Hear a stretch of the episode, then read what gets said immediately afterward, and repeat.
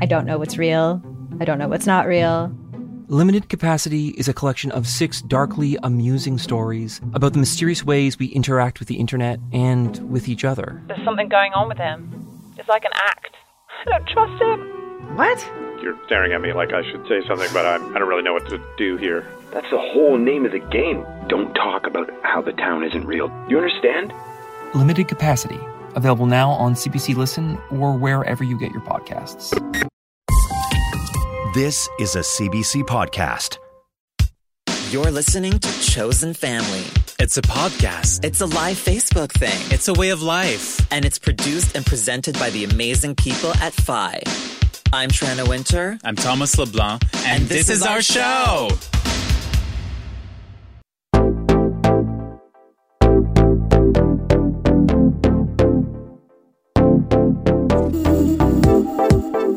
Welcome to Chosen Family, episode 9. Good morning, Tranna. Good morning. We are here in the studio. It's the end of the year. Oh my god, I know. I'm just wiped out. I'm trying so hard right now. My body is aching from this year. I know. I just I feel like I've been run But over. I have to say though, this booth has become such a like safe haven. I feel so comfortable. I feel smooth. This know. morning, waking up, I was like, you just have to get in the booth. Exactly. You just have to get your body in the booth, and you're gonna be fine. this is our sanctuary. It is our you know? sanctuary. And it's so nice to know that no matter what happens, we have this every two weeks. We have each other. We have this. We have the amazing team that we work with, and and the listeners. and the listeners. And it's nice to have that that constant thing that you can depend on because there's not much to depend on. Uh, absolutely. Things are changing quickly. Uh, things are changing quickly. I'm, you know, where I'm getting ready for the holidays, eh, but I'm also ahead of myself. I'm already like in in January, and I think I need a Facebook detox. Like I've I've had one of those a few years ago, Right. but like at this point, I'm just like. I think I just need to unplug. I feel overwhelmed. I feel my eyes are burning all the time. Yeah. I feel Facebook is just too much in my life. But but then I'm I'm I'm afraid that if I'm not on Facebook, I won't exist in the world. I know. Like, I'm taking a break from performing in January. Like, I'm not booking anything. There's just writing projects that I want to get to, and we have stuff to work on. Um, but there's a part of me too that's been thinking maybe I should also, for that whole month of January, just not go on social media. But I have the same feeling. Like, I mean, I just, I can't. But I'm trying, I'm really trying right now. And it's not easy to set up sort of certain boundaries, you know, like I'm really trying to turn it all off at nine every night now. I, I noticed that because we we basically messaged twenty four seven, and like this week you were like, "Well, I'm just gonna disconnect and go I to know. bed." I didn't want you to worry. yeah, Um, because it is just too much. And but you're so good at it. That's the thing. Also, is I'm not like I'm not great at social media, so that's why I'm like, why do I invest so much time and energy? But you're so entertaining and and Well, I try because I just my to me one of my biggest priorities is is having a consciousness about what you put out into the world and that includes what you put out on social media. Mm-hmm. And I we spoke a little bit about this on the last episode, but I'm just so fed up of people just putting things out there to get a reaction. Mm-hmm. Like we're already all agitated and anxious and stressed out enough as it is. So for people to deliberately get online and post a video or post a piece of writing that is only designed to stir people's anger and vitriol, I'm fed up of those people. do you have haters? Um, fortunately not. Um, not not that much. I, the worst case that I ever had, like this case that really stuck with me, um, someone commented on. I don't. I think it was a post for a show that I was going to be on, and this trans person commented on this post um, and said that I was like this transphobic, horrible person and that I'm not even really trans. And it really got to me. Right. It really got to me because I'm like, oh my God, I spend so much time of my life creating work that is inclusive for everyone, work Yeah. that hopefully lifts people up and makes people feel good. And and you expect from your community, especially when your community is so small, for some kind of support. But I've learned to not even expect that anymore. And I've mm-hmm. learned that, you know, just because you're trans or just because you're part of some minority doesn't automatically make you a compassionate, rational person. But it still hurt and it still really mm-hmm. got to me. And I was like, oh my God, that that someone could see you in a way that is so not who you are. But you have to, I have to learn to let go of the control in terms of trying to control how people see me mm-hmm. and trust that I know what I'm doing. I know what I'm putting out there and people are going to react how they react, but it's so hard. But don't you think that like let's say people like us we we we talk about the culture, we talk about artists and and influen- influential people.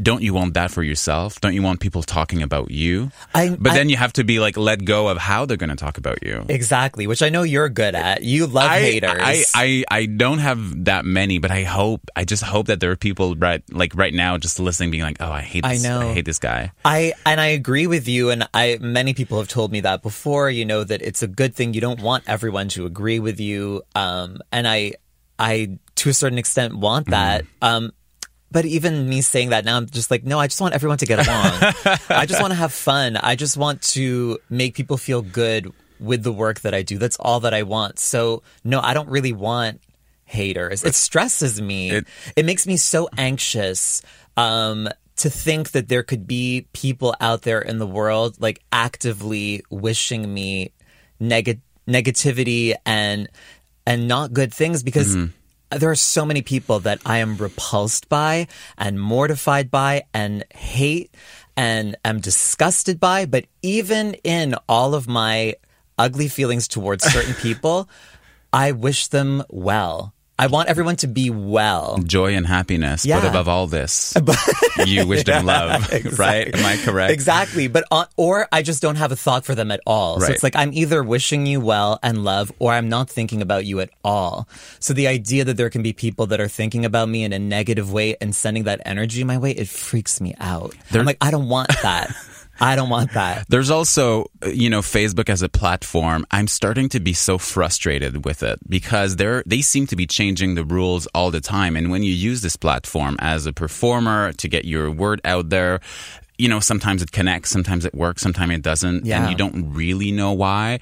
And it seems also the other thing that's baffling me. It's like we need Facebook to get the word out, but then they need us to spend so much time on their platform. Exactly. And it's a monopoly. It's the only platform really that that has that much reach and influence.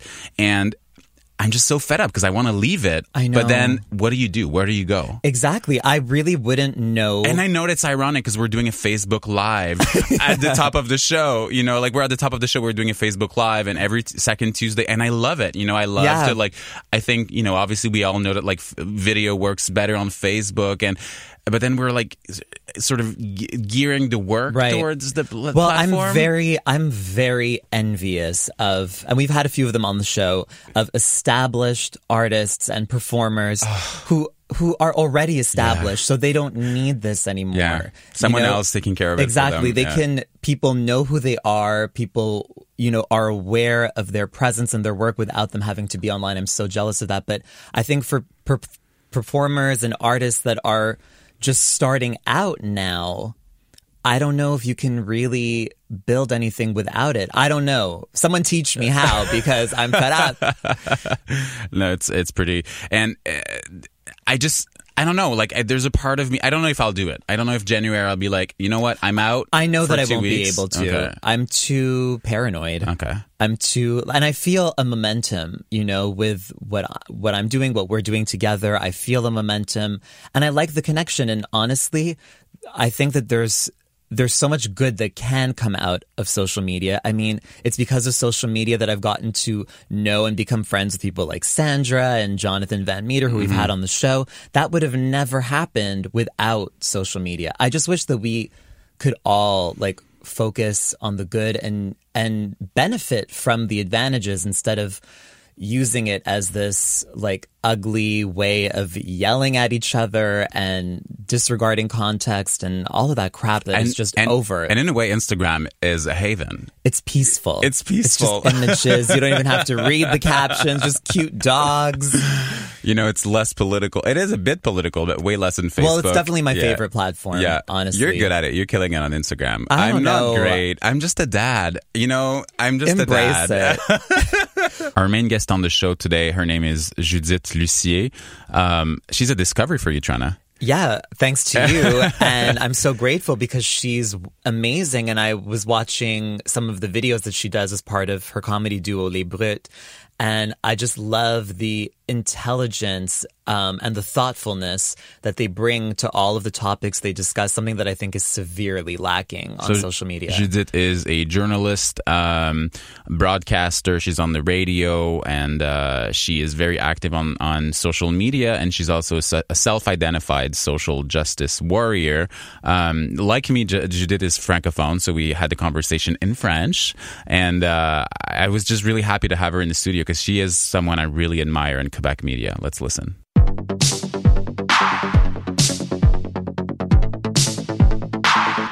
Salut Judith. Allô, j'adore tout ce que vous dites depuis le début. Bienvenue. Je suis d'accord avec tout. Bienvenue à Chosen Family. Merci. Judith Lucier, euh, journaliste, euh, animatrice, humoriste.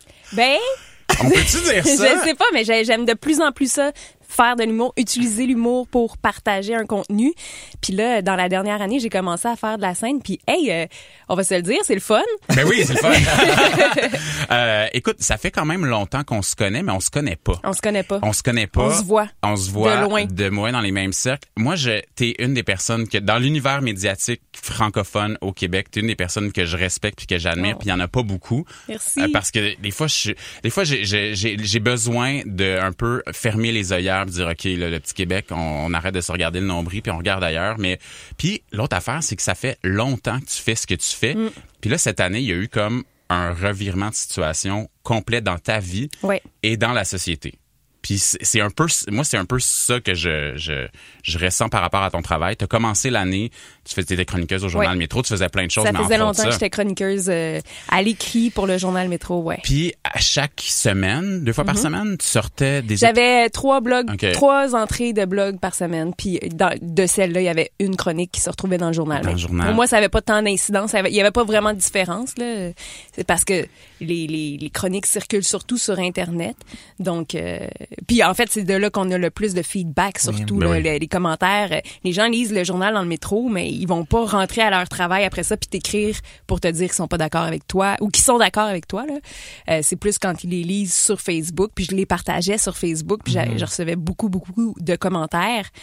Mais je, je pense que c'est Facebook le problème. Je vous écoutais tantôt, puis je, je me disais, tu sais, moi, j'ai j'ai fait une genre de dépression de Facebook. Tu sais, je, Ouais. je l'ai pas vu venir, puis à un moment donné, j'étais plus capable, puis ça, tu sais, au lieu de débrancher pendant le Ouais. temps des fêtes, là, à un moment donné, j'ai plus été capable. Mais c'est parce que t'écrivais, t'écrivais des chroniques très féministes. Ben, Mhm. fémi- en fait, ce qu'on, Trena et moi, on en discutait, c'est du gros, c'était du gros bon sens. Ben, c'était- mais pour, des, pour c'était des certaines personnes, chroniques c'était extrême. Ex- C'était des chroniques de social justice warrior. Ouais. C'est vraiment le. euh, C'était féministe, mais c'était aussi euh, conscient des oppressions. Puis Ouais. c'était euh, des réflexions qui, pour nous, semblent aller de soi, mais Mhm. qui, dans le grand public, quand tu arrives dans le grand public, parce que c'est ça aussi le revirement cette année, moi, j'ai commencé à Ouais. animer une émission euh, au 98.5, qui est Ouais. une chaîne euh, de radio très grand public. C'est la grosse chaîne à Montréal. Euh, on rejoint un, un public... euh, Mais ton émission est partout au Québec. Ouais, est partout Ouais. au Québec.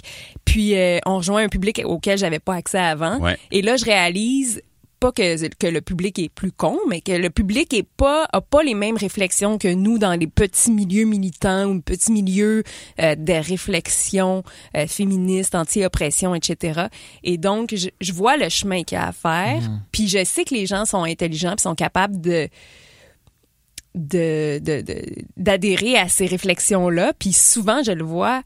Euh, tu peux faire une différence, en fait, en parlant à, ben là, je je m'adresse plus à des convertis. Ouais, ouais, là. Je m'adresse à des gens, puis c'est une ligne ouverte. Ok, des fois, je les vois réfléchir tout haut, puis changer un peu de ah Ouais. ok, Mais ce j'avoue. ce qui est fou, c'est que t'es passé de la chronique, t'as eu ton, une overdose de Facebook, fait qu'au mois de mars, t'as comme, t'as, t'as arrêté la chronique, t'as pris un break. Exactement. Puis pendant l'été, comment ça s'est passé? Comment tu t'es retrouvé à finalement animer? Parce que tu joues un peu le rôle Je dans l'émission de radio, c'est que tu joues un peu le rôle finalement de la jeune millennial Mhm. euh, social justice warrior. On te connaît aussi dans le duo Les Brutes. Ouais. Et euh, et puis fait, fait finalement ils sont comme venus te chercher parce que tu incarnais ça d'une certaine Oui, puis je, je peux pas te dire comment ça se fait que qu'ils sont venus me chercher parce que quand j'ai lâché ma chronique au journal Métro, j'avais aussi une chronique au 98.5 assez anonyme les dimanches matins qui s'appelait Ouais. Point de vue où je débattais avec des gens d'autres allégeances par exemple Marc Boilard ou euh, euh, genre euh, j'aurais pu débattre avec Éric Duhem mais c'est pas arrivé Euh, mais c'était dans ce genre là Ouais. puis quand j'ai quand j'ai lâché ma chronique au journal Métro, j'ai je leur ai dit aussi que je, je lâchais ça. C'était l'autre Euh. chose que je lâchais. Puis pendant quelques mois, j'ai vraiment pris une pause vraiment d'opinion. Tu sais, j'étais allée chez ma mère en Floride. J'ai j'ai Ok. j'ai décroché puis euh, j'ai vraiment pris des vacances, j'ai pris soin de moi. Parce mais que toi, t'avais des, t'avais des vrais haters. T'as des ça. vrais Ouais. haters. Les C'est ça, circonstances de ton départ est quand même assez Ouais. extrême. Oui, mais c'est c'est beaucoup de choses. Oui, j'avais des haters, mais je te dirais, tu sais, tu, tu parlais, Trana, tantôt de des gens qui sont qu'on est supposé représenter puis qui sont déçus de nous Oui. des fois tu sais tu dis OK moi j'ai une chronique je vais m'en servir pour donner la parole à certaines personnes puis tu sais de plus en plus quand je parlais mettons des enjeux trans ou des enjeux de personnes racisées j'appelais ces personnes-là puis je les citais au lieu de dire moi je pense que moi en tant que white savior je ouais. pense que tu sais puis il reste que des fois je, je décevais quand même ces gens-là. Fait que je décevais ces gens-là. A- Euh, je faisais chier les, les personnes. Euh, ces chroniques-là, même si elles décevaient les personnes que j'essayais de défendre, elles faisaient quand même chier les personnes Absolument. que ça remettait en question. Euh, fait que je, je décevais tout le monde.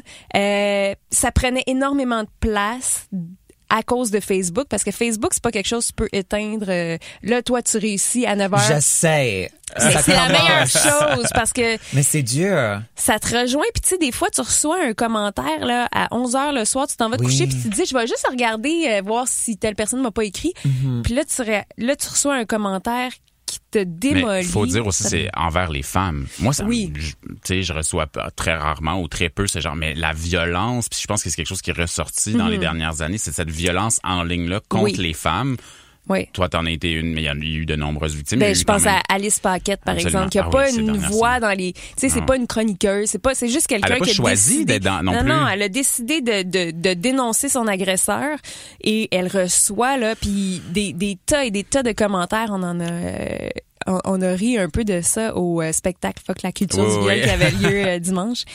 Puis, tu sais, elle, à cause que Guy Nantel décide de faire un spectacle dans Ouais, lequel il la prend de- à partie, elle reçoit une foule de nouveaux commentaires qu'elle a pas décidé d'avoir là puis c'est tu sais c'est d'une violence inouïe. Fait que ouais c'est ça. C'est c'est c'est lourd c'est c'est c'est violent c'est puis les gens se rendent pas compte qu'on en reçoit beaucoup. Mhm. ces, ces commentaires là s'accumulent puis à un moment donné ça a pas le choix de d'affecter ton moral puis ta- ton estime puis tout ça. Qu'est-ce que tu penses des gars qui, qui appellent les féministes des fémi féminazis? Ben, je trouve que je, je trouve que c'est euh, c'est banaliser beaucoup le nazisme, hein, parce que je veux dire, il y a personne, il y a- il- tu sais, dans toute l'histoire du féminisme là, il y a personne qui a tué personne. C'est les féministes Ouais, se sont fait Absolument, tuer. absolument. Euh, les, les, les féministes ont, ont rien retiré euh, à qui que ce soit. Tu sais, au pire, ils t'ont retiré un peu des privilèges, mais ça veut dire c'est parce que les, les, les hommes avaient plus de privilèges, on Mhm. avait trop. Tu sais. À un moment donné, si on veut l'égalité, ben c'est sûr que ça va écorcher un peu du monde. Tu sais. Euh, fait que je trouve que c'est exagéré comme comme accusation. Euh, je pense que les gens qui accusent les féministes de féminazie sont, sont bien petits et se sentent menacés à pas grand chose. Euh, ouais. Moi, je suis complètement d'accord. Mais je pense que aussi ces, ces hommes-là, toute leur vie, ils avaient le pouvoir, ils pouvaient faire comme ils voulaient sans être questionnés. Mais maintenant, il y a quelque chose finalement Oui. qui semble changer. Uh-huh. C'est vraiment les débuts. Mais penses-tu que on est vraiment au début d'une vraie changement ou Ben, j'ai beaucoup d'espoir parce que franchement, le, le mouvement, moi aussi, a beaucoup changé la dynamique. Tu sais, ce que Agression non dénoncée avait pas réussi à faire, là, avec moi aussi, il y a des têtes qui sont tombées. Euh, Il y a des gens qui ont peur. Il y a des gens qui réalisent, qui prennent conscience qu'il va y avoir des conséquences à leurs gestes. Euh, puis Mais tu euh, trouves pas qu'on parle juste des gens dans le milieu des médias ou dans le milieu artistique, dans les autres milieux là. C'est ça. Dans les milieux où la, la, la pauvre travailleuse qui a pas beaucoup de, de, de pouvoir de faire connaître sa cause, En effectivement, restauration, en mettons, restauration, euh, euh, je pense au milieu de l'hôtellerie où il y a plusieurs personnes en situation de vulnérabilité qui travaillent dans ce milieu-là. Euh, effectivement, c'est. Mais je pense que c'est quand même utile parce que le milieu médiatique est un reflet de la société. Oui.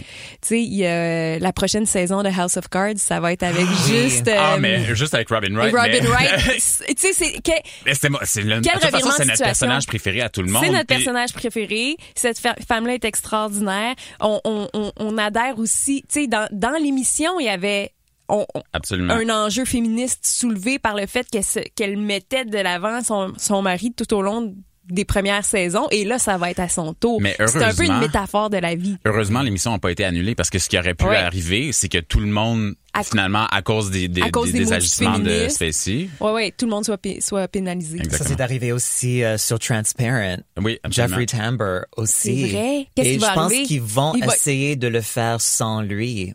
Wow. Um, J'espère aussi parce Ouais. que c'est.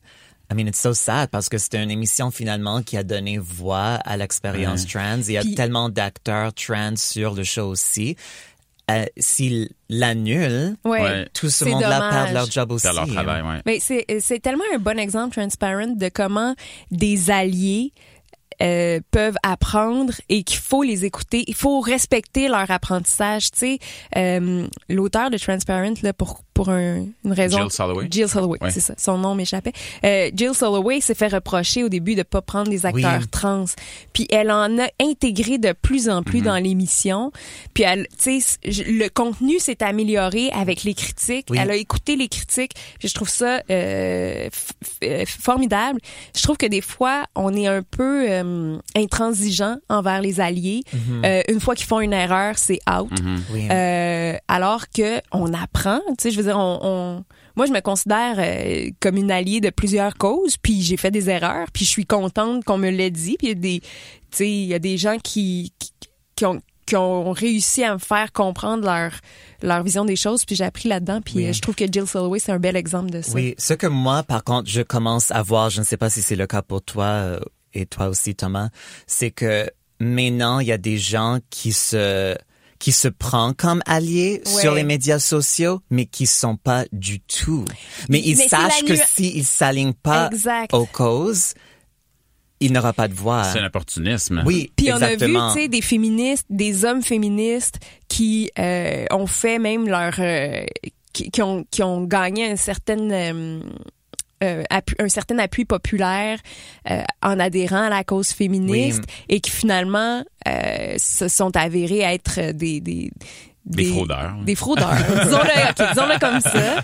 Euh, Puis tu sais, moi j'ai toujours dit c'est plus facile pour un homme de défendre la cause féministe, c'est plus facile pour un blanc de défendre la Ben cause oui, des minorités absolument. culturelles. C'est plus facile. Tu sais, euh, fait que c'est essentiel d'avoir ces alliés là, mais il faut s'assurer que leur que, que leur euh, adhésion à la cause est sincère. Oui. Puis, Tu sais, c'est ça. Mais je te, Pour moi, je le trouve un bon tellement point. évident. Par contre, euh, mais ce qui m'étonne, c'est le nombre de monde qui qui voit pas l'illusion à travers Ouais. l'illusion. C'est ça qui me dérange. Ouais, ouais, ouais.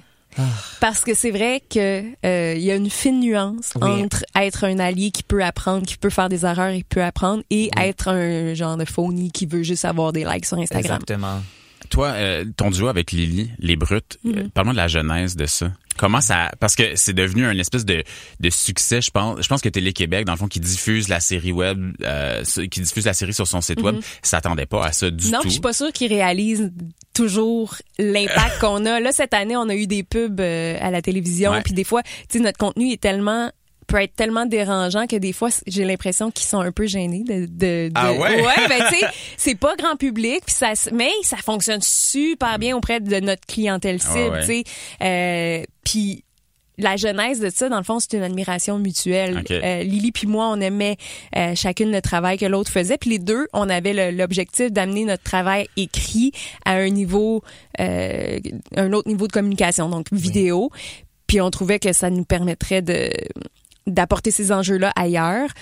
Puis en se, en se rencontrant, tu sais, ça a tout de suite cliqué. Puis on a eu Tu sais, Lily a des idées formidables, elle est d'une intelligence redoutable, elle a une intelligence aussi euh, de communication euh, qui, qui est phénoménale. là. Tu sais, on, on a des discussions ensemble puis on se challenge. Tu sais, Ouais. on s'est Oui. fait reprocher d'être deux personnes qui pensons de la même façon parce qu'on est deux filles féministes. On est tout le temps en train de se chicaner. Pour de vrai, Ah ouais? ben oui, ben oui. Comment vous comment vous trouvez les sujets? Parce que vous abordez des sujets assez variés. Vous Ouais. avez fait, je me souviens dans la première saison, une espèce de, de table ronde dans le noir où les gens, euh, en fait, pas gamblaient, mais c'était comme un jeu pour découvrir qui avait le plus de privilèges Ouais. et le moins de privilèges autour de la table. Donc, mettons entre un homme hétérosexuel noir, puis après ça, euh, une, une personne trans, une personne euh, qui vit avec euh, une- un handicap ou euh, des, des filles, vous autres.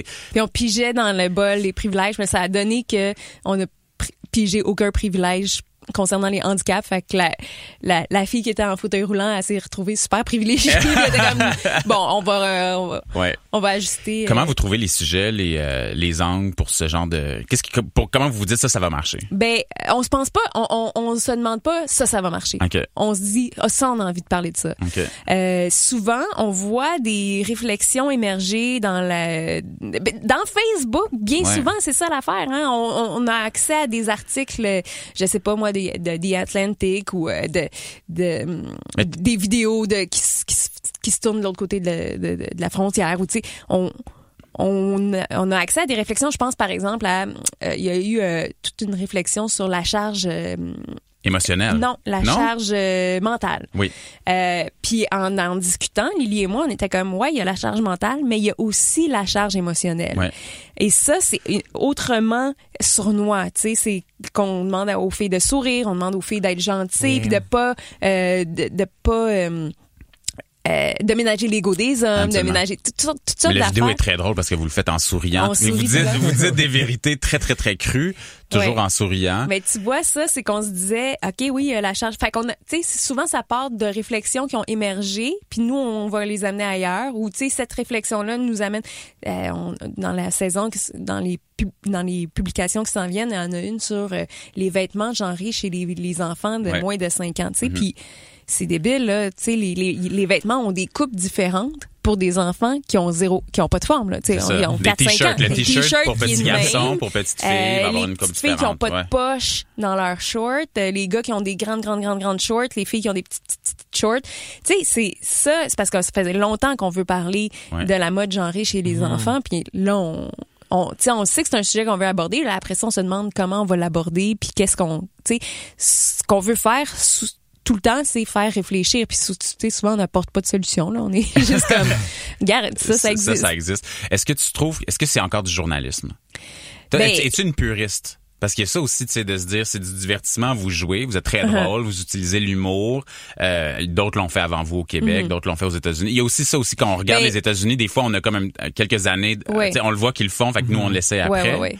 Mais viens me dire que le journalisme, c'est pas du divertissement. Euh, exactement. Euh, Mais, mais non, oui. C'est ça. Tu sais, le, le journalisme est très sensationnaliste. Puis le sensationnalisme, ben, ça sert à ça. Ça sert à vendre la copie. Ça sert à, à être un produit, à, à rendre l'information comme un produit de divertissement. Puis euh, nous, en fait, on, on, on croit fermement qu'on s'inscrit dans une démarche journalistique, OK. mais que euh, à cause qu'on est féministe, à cause qu'on met de l'avant des valeurs qui sortent de la pensée dominante, ça apparaît comme du militantisme Mm-hmm. ou comme la- du divertissement. Puis en même temps, c'est vrai que on arrive avec des jokes, on arrive avec euh, on- du Ben, jeu, venons- on, on joue. Ar- Arrivons-en, c'est ça, au jeu puis au joke. Vous avez commencé à faire de la scène Mm-hmm. euh, ensemble, le Social Justice Warrior Show, puis le, le, show- le- le spectacle sur la culture du viol. Pourquoi euh, passer de Facebook à la scène? Parce qu'à la scène, il y a, euh, mettons, 200 personnes dans la salle ou 150 personnes, puis it. Sur Ouais. Facebook, il y a comme un effet de viralité qui est beaucoup plus grand. Euh, c'est vraiment arrivé comme par accident. Euh, le Lion d'Or nous a offert euh, de, de, de, de- d'organiser une soirée. Euh, ils ont vu nos capsules, ils ont dit Hey, ça- est-ce que ça vous tenterait? Puis dans le fond on a réalisé que les salles font ça dans le fond pour remplir Ben oui. leur on s'est fait avoir Oui. on s'est fait avoir Puis eux, mais ils vous faites toute la promo. Ils disent, Ah, on va prendre du monde qui sont populaires, ils vont tout Oui. faire la promo. ouais exactement puis on remplit Ouais, leur bienvenue salle, au puis- show, bienvenue dans le monde du showbiz, Exactement. Mais, mais grâce à ça, grâce Ouais. à cette euh, fois-là où on s'est fait avoir, ben on a réalisé qu'il y avait quelque chose de le fun d'apporter euh, nos, nos idées sur la scène. Puis là, euh, on va encore aller plus de l'avant parce que le Social Justice Warrior Show, dans le fond, c'était un show dans lequel on était comme un peu MC et il y avait des, on faisait performer d'autres personnes, Mhm. tu sais. Euh, puis on trouvait ça bien le fun comme ça. Mais là, on s'est dit, là, par-ci par-là, on a commencé à faire des numéros. On a performé au ZooFest. On a été invité euh, par d'autres artistes. Tu sais, commencer le milieu de Ouais, l'humour. ouais, Tu mets ouais, un non, pied dedans, puis là, Ouais, ouais. les gens t'aiment, puis Oui. sont, généreux, puis c'est cool. Euh, puis là, euh, on, ben, on a pogné de quoi? On a trouvé ça le fun, puis on... Je sais pas, c'est juste une façon de- d'apporter... C'est un drôle de moment aussi de commencer en humour avec ce qui s'est passé cette année. Parce que le milieu- Ouais. on s'entend que le milieu de l'humour au Québec, euh, moi, euh, moi, tu sais, nous, on fait de l'humour. Moi, je suis arrivé à l'humour complètement par accident. Ouais. Je viens du journalisme aussi. Ouais. Puis c'est comme un milieu que j'ai toujours trouvé très macho, très blanc, Mhm. pas très drôle. Et là, finalement, ça, ça, il s'avère que l'humour, c'est l'arme secrète, finalement. Absolument. Mais je pense qu'il y a une euh, il y a une demande pour un type d'humour qui n'a pas été représenté dans les dernières années. Oui. C'est un peu ça aussi quand on a organisé le premier Social Justice Warrior Show. Les gens qui sont venus, euh, le public, c'est un public qui va pas voir des shows d'humour. Parce que dans leur tête, l'humour, c'est euh, Mario Jean, c'est euh, Peter McLeod, puis tu veux dire, nonobstant ce qu'on peut penser de ces humoristes-là, c'est pas, des critiques envers eux nécessairement, mais ça envoie une image que l'humour, c'est un- une affaire de blanc de banlieue, de, Ouais, ouais. de genre joke de piscine hors terre. Puis là, il y a des, des humoristes qui sont venus à notre spectacle comme Richardson Zephyr puis Virginie Fortin qui ont fait aïe aïe votre public est donc ben cool ils sont super euh, allumés à avoir des jokes euh, so- socialement euh, responsables des, Oui. ben, des jokes qui font réfléchir Oui. pas comme pas comme Guy Nantel nécessairement parce que je, Hmm. l'humour je- on dirait que j'ose plus dire le mot humour intelligent parce que c'est un peu prétentieux Ah ouais. puis un peu euh, pas toujours la la vraie affaire mais-. Il n'y a pas encore un terme pour Non. ce qui, qui est en train d'émerger en ce moment. Je suis curieux de vous entendre. Est-ce que vous croyez qu'il faut s'auto-censurer? Parfois. Ben- Um, comme moi, je faisais une blague parce qu'il y avait un écrivain qui, qui m'a pris pour une femme de couleur. Is Ouais. that an expression? Yeah, yeah. Okay. Um, et c'était quand même assez drôle comme situation et je le disais sur scène et ça a toujours bien marché, mais là, je me sentais comme, non. Non, c'est You ça. know, je me sentais comme, it didn't feel right. Mais moi, je, je dis toujours, puis tu sais, ça, ça, ça a l'air bien manichéen, là. Faut rire de la bonne affaire. Ouais. Tu sais, c'est, dire ça, c'est dire il y a le bien et le mal. là. Ouais. C'est pour ça que je dis c'est, c'est assez manichéen. Mais en même temps, rire de la bonne affaire, c'est depuis toujours, tu sais, c'est le fou du roi rit du roi, là. Il rit Ah pas oui. des pauvres. Non. Fait que c'est de rire des, des gens qui ont trop de pouvoir.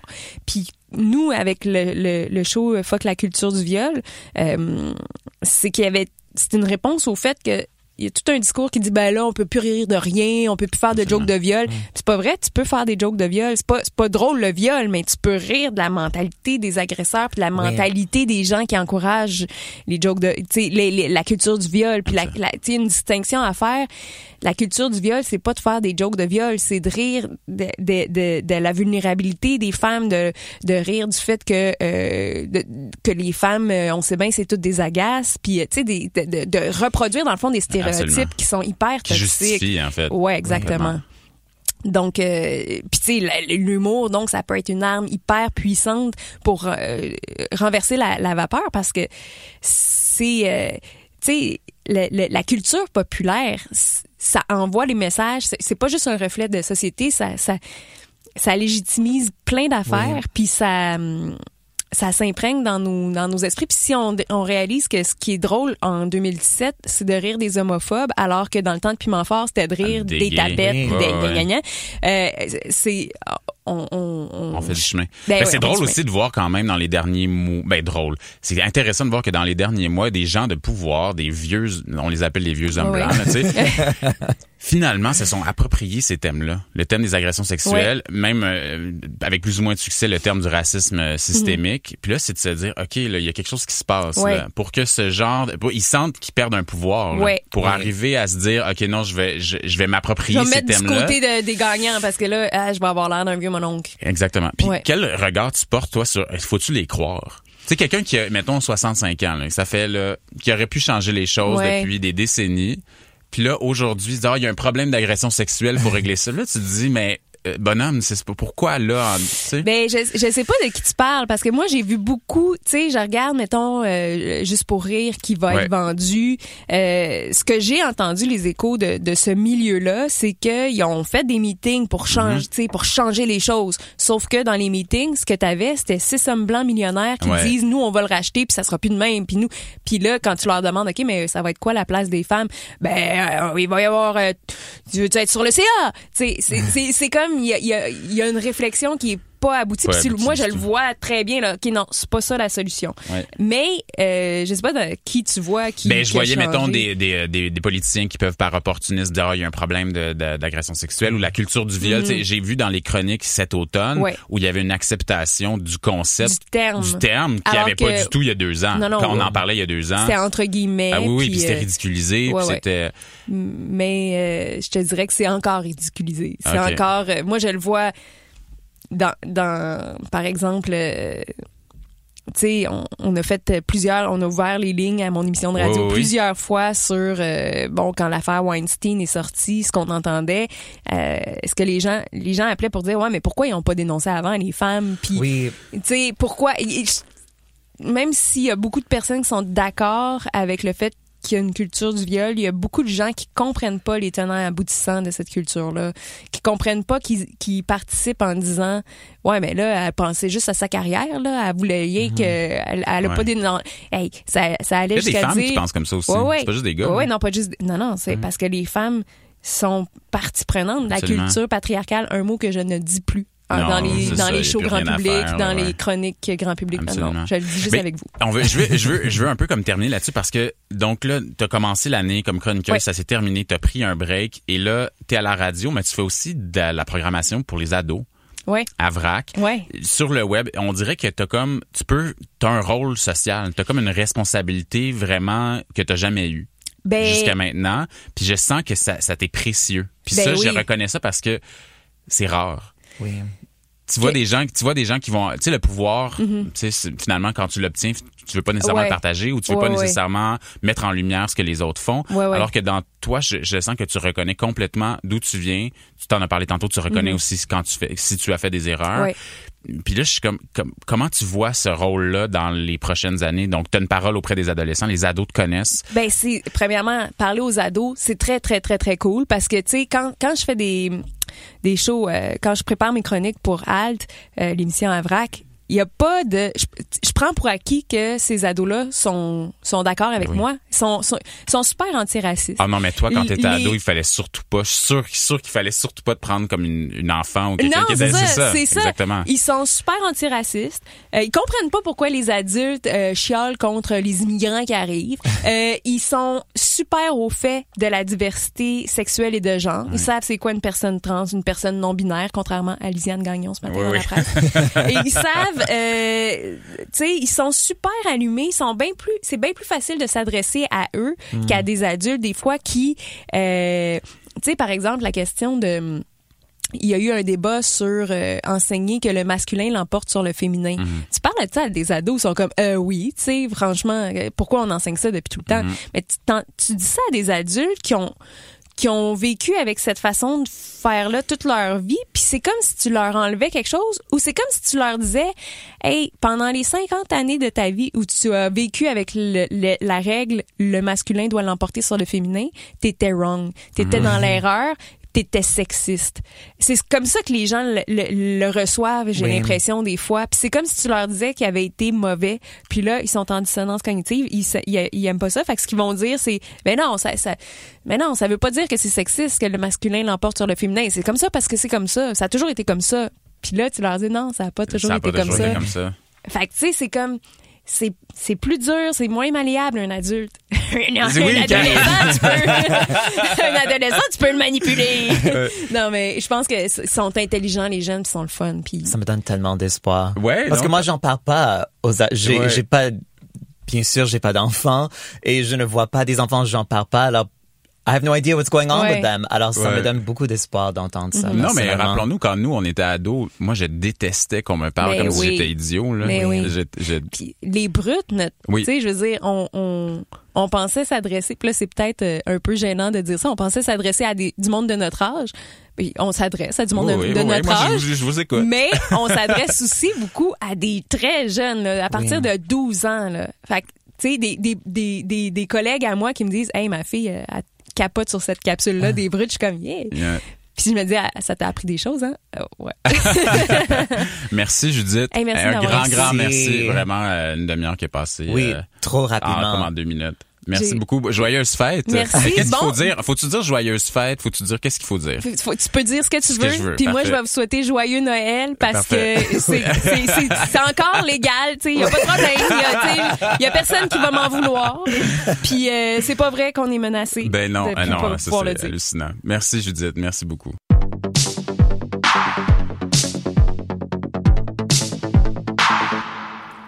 So today we have a live performance by a comedian I love.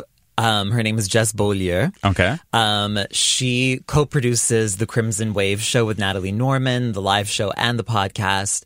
And she just kills me. I mean, they both do. I think they're such a great duo and they're doing such important work in comedy. And this was recorded on the Queer and Present Danger tour, which our friend Chantel Marostica produces. And they're bringing it to Ottawa, by the way, in January, and I'll be on it. So come see me in January. And for now, let's listen to Jess.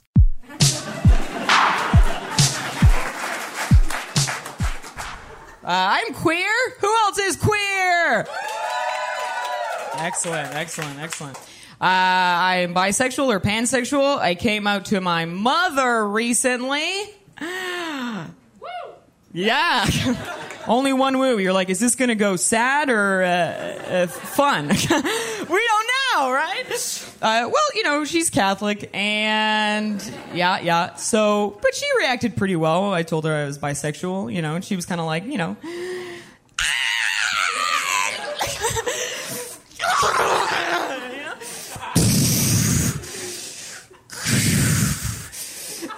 oh my god. oh my god. well, you know, well, ah, you know, ugh, you know, you know.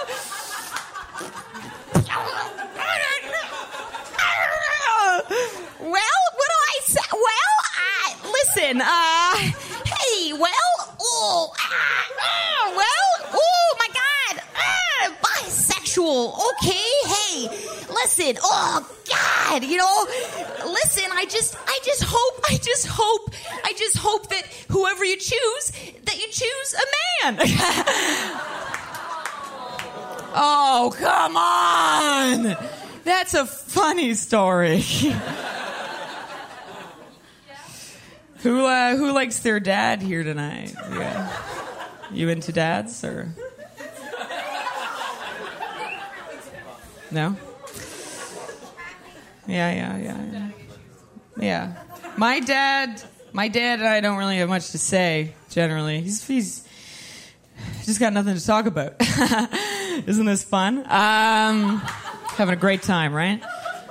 We were wa- we were watching uh, the Bourne Identity trilogy recently, back to back, all three of them, four feet away from each other in a living room, not a word spoken between us. At one point, I w- went, "Oh, that was scary," and he went, "Ah, how long have you been here?" Six hours. And my entire life. See me, Dad. See me. I did grow up Catholic. I did. I did. I had the whole kit and caboodle Catholic. Catholic school, uh, kilt.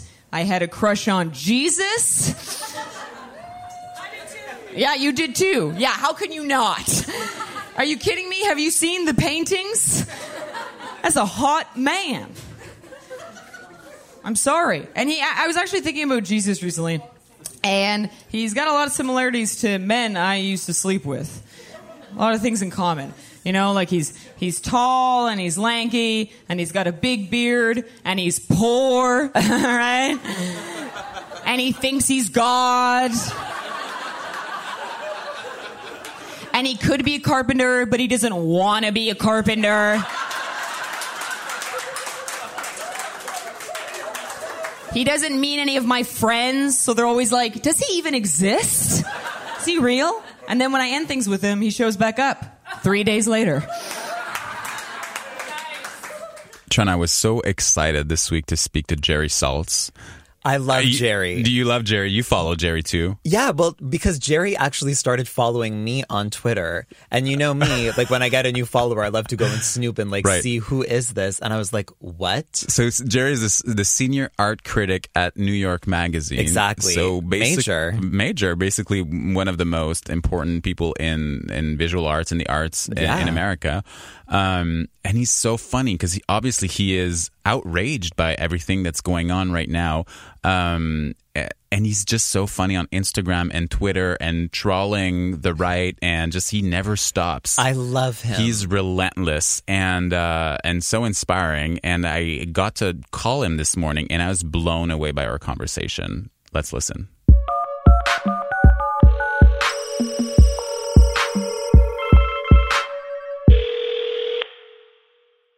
Good morning. Good morning. Hi, Jerry. How are you? I'm well, Thomas. How are you? I'm good. It's Tuesday morning here in Montreal, December 5th. Um, thanks for taking the call. I mean, I'm a, I'm a, a big fan of yours, as I'm sure Thank- a lot of uh, Thank you. a lot of our Thanks for thinking of me. of course. Um, how how would you describe 2017? How what kind of year has it been for you? Wow, the same year it's been for everybody. I assume uh, private hell.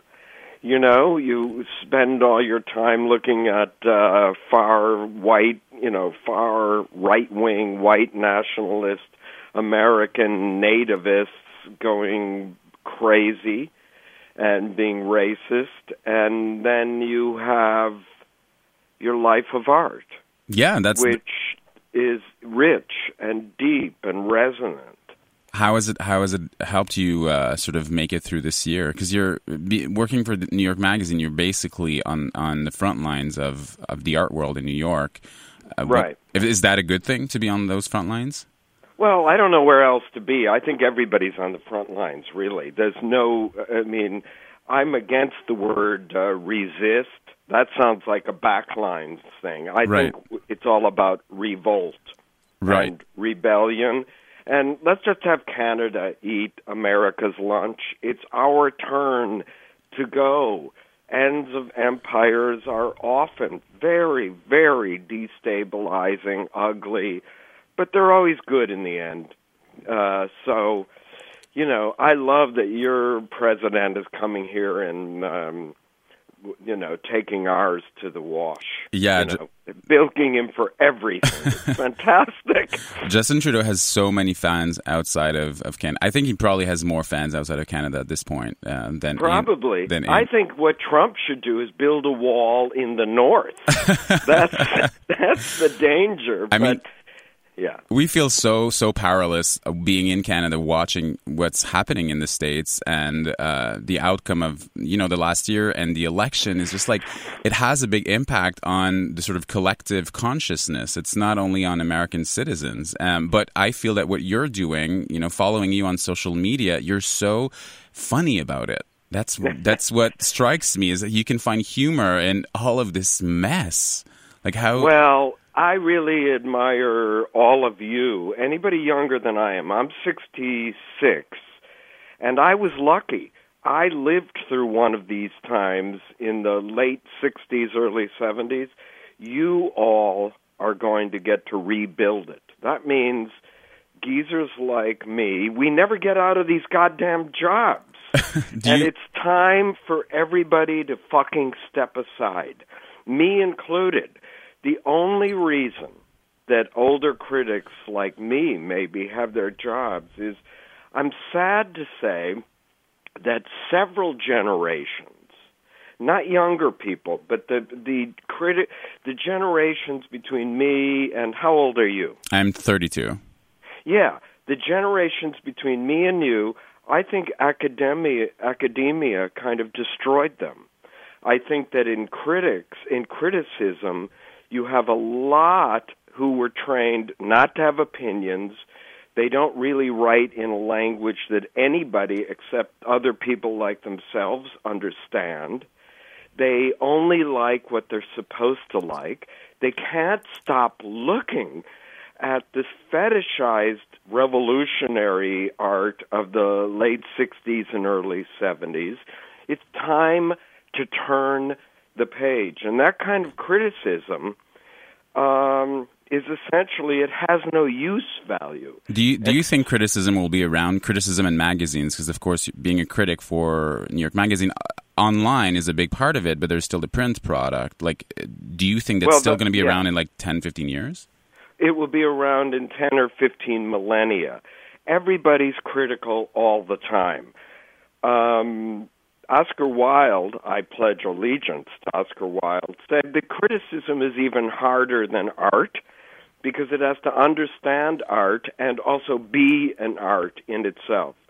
The point here is right now, for the last couple of hundred years, we had what's called print. And for the next couple of hundred years, we're going to have a different medium. Online is a tremendous place for criticism. And I'm always stunned at all these there's no money in criticism even at the top at the top of the corporation where I am Yeah. I am so poor it's ridiculous. I promise you I'm as poor as most of your listeners. I know you nobody's going to believe How that, do but it's how do you navigate the art world, which is you know so obnoxiously? Uh, the, I mean, the inequalities of of, the, of American society are so present in the art world because you get a minority at the top that's kind of you know hoarding money from collectors, and then at the bottom you've got like you know the artist. Um, Well, I want everyone to make money, first Yep. of all. The good, the bad, and the very bad. I think that we've made a mistake on a few levels to say that we have to give all this attention to the 15 mostly white male artists mhm. that make millions of dollars. I would say, good for them. You know, I want that money, but I didn't get it. They got it. And really, only 1% of 1% of 1% of all artists make any real money. how, I, I All the rest of us, everybody else in the art world, is having a life lived in art as well as they can. And that's the art world that I spend my time in. It doesn't mean I ignore major shows. Art is for free. Art is for anyone. It's just not for everyone, is what I always tell people. Art galleries are free. You might think it's all obnoxious, and maybe it is, but I promise you, the kids that work in them are in debt up to their teeth. They're poor. They want to be in a, have a life lived in art, just like you do, and they're trying as hard as they can. I'm about going to 25 or 30 shows a week that's to a full. see what's in the trenches, and then hopefully to write a little bit about what I think I saw when I was out there. pretty good. You, I know you felt uh, you felt like the whole like Da Vinci uh, painting that was uh, uh, Yeah. not really discovered. Like, uh, how- what, what? So, what's the situation? So, there's this there was this auction. You called it fake uh, fake art news, where Mm-hmm. um, the painting was sold for over what a hundred million dollars, and it, I think it sold for four hundred and fifty oh, million, so a half a billion. Oh my god, that's depressing. And but So- you you you wrote that basically y there's no guarantee that it's a real Da Vinci, and that the the house that sold it was just basically um, doing art propaganda just to tr- try to justify the price tag in a way. Yes, I I did write that. I think I can almost prove it, but not quite. Mhm. I have no degrees. Yep. I never went to school. I was a long distance truck driver, but I have been looking at art for 40 years. And Really? when I looked at hmm? I, I okay, we need to get back to that. when I looked at that painting, uh, in in one second, I thought this is not a Leonardo da Vinci. And then, if you do only a little bit of homework, You see that he never painted a figure ever facing directly forward in a static, more Byzantine way. Mm-hmm. You see that he never painted Jesus Christ once. He was the most famous artist alive in his time. He had just painted The Last Supper. He left 7,000 pages of notes that described everything that he ever did, and he mentions everything but this. He's famous, so other people are writing about him constantly. Every movie he makes is recorded, and this one is never mentioned. It goes on and on. This is the Shroud of Turin. It's a wished for fishy Da Vinci. And you know what? I applaud it. I applaud the losers and suckers who want to pay out a half a billion dollars for a fake. That's what I mean by the other art world has broken away. They're like the Death Star. And more power to them because I get to get catalogs, you get to see shows, I go there. Fuck them, but, you know, good for them. They're enemies of art. They They are. are hostile witnesses. They really and are. I love that the bear is out of the woods. Your generations are going to now shoot them. Yeah, I think I think that there's a shift. There's an absolute shift, and 2017 was just the beginning. That's the thing. Yeah. that's the thing. Is the next few years will just the shift will intensify. Um, I just want to end on your trajectory because you mentioned being a, a long distance truck driver. I didn't know that. Yeah. How how did you how why How? Why? because, like every person listening to this, uh, I had demons. Demons that told me I couldn't do what I was doing. I was no good. I was a fake. I wasn't a good schmoozer. And so slowly, I stopped doing anything. I wanted to be an artist, and I became instead a long distance truck driver. I think the only Jewish one in the United States. And um, after doing it till I was almost 40, in fact, I was 40, I had never written a word. So no matter what a big loser you are listening to Yeah. this, I'm a bigger loser. You have to understand. I went to 41 years old and had not written a word. I can barely read. It's true. I'm a slow reader. Mhm. However, at some point in the trucks, I realized that anything, any kind of failure, any kind of poverty, which I was already in, would be better than how I was living. at the time? So I just thought I'll become an art critic. Of course, I never realized that writing is the worst thing on earth. oh God, Yeah, you know. I know. It's Yeah, a yeah, yeah. nightmare. It's a you nightmare. can't listen to music. It's a disaster. but it gave me a life lived in art, which is all this is. The definition of success. We've all become cynical. Everybody looks at the art world through money Mhm. and power. The definition of success for me is time. Can I get enough time to do my work? You have to accept that you're going to be poor to the day you die. Your life will never be boring, but you're going to be poor. You have to make an enemy of envy today. Hmm. You can't be looking out at everybody and going, oh, yeah, I want what they want. Well, you're not getting it. You don't get it. And you have to stay up late every night with your peers, other vampires, because vampires must be with each other. That's going to resonate a that, lot. Yeah. I promise you, I promise you, you will have an amazing life lived in art. I promise you, listening to me now. I'll I- pay you five bucks if you don't.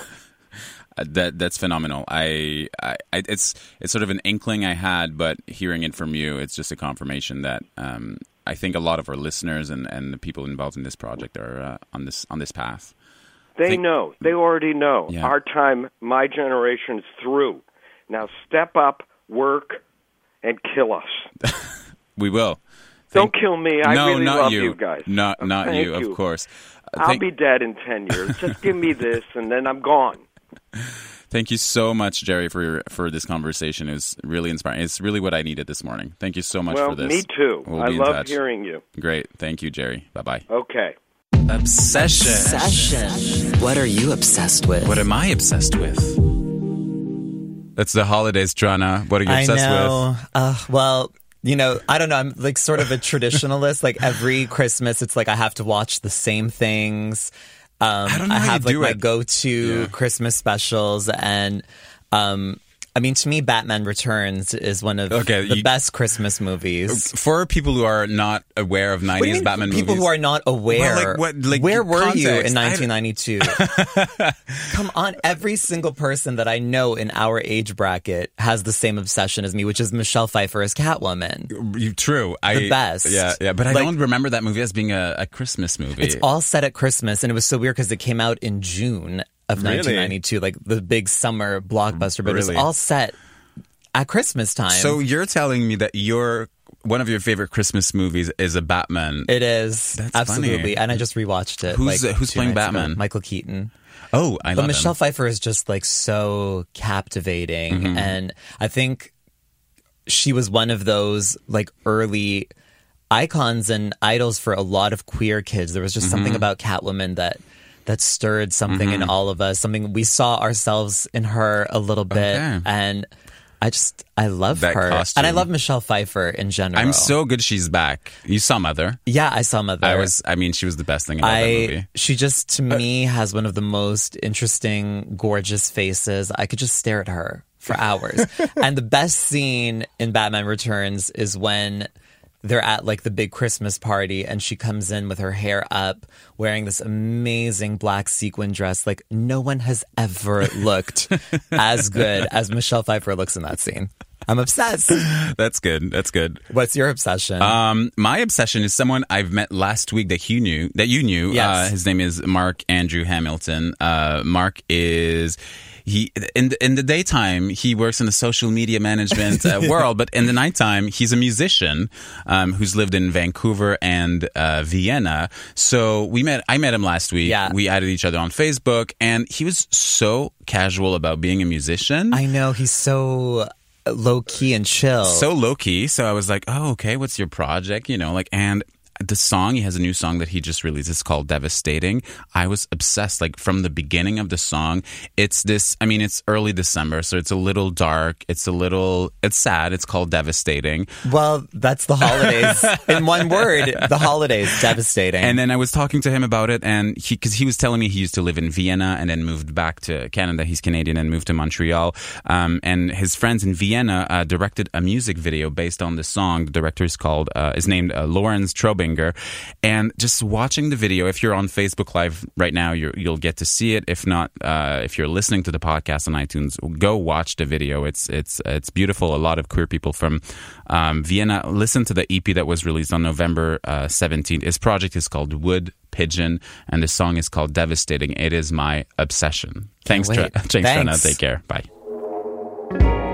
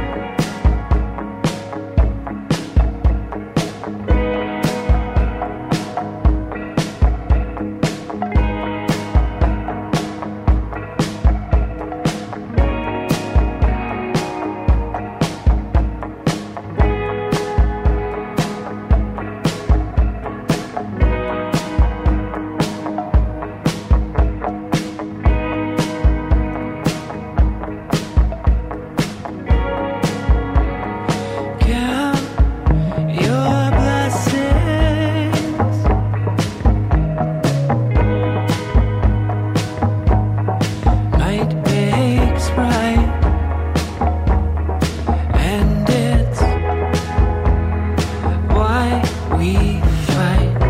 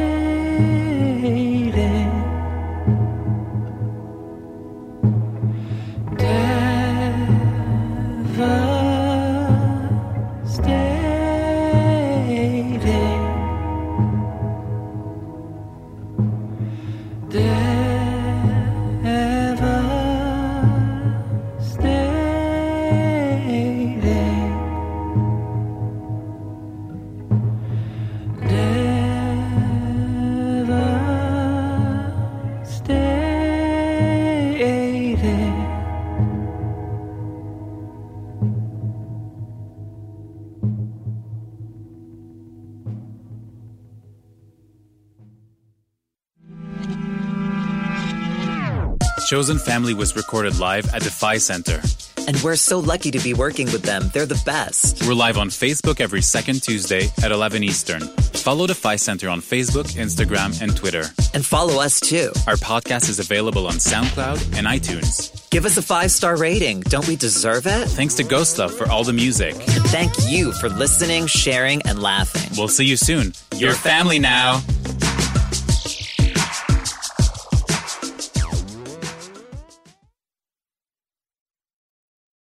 For more CBC podcasts, go to cbc.ca slash podcasts.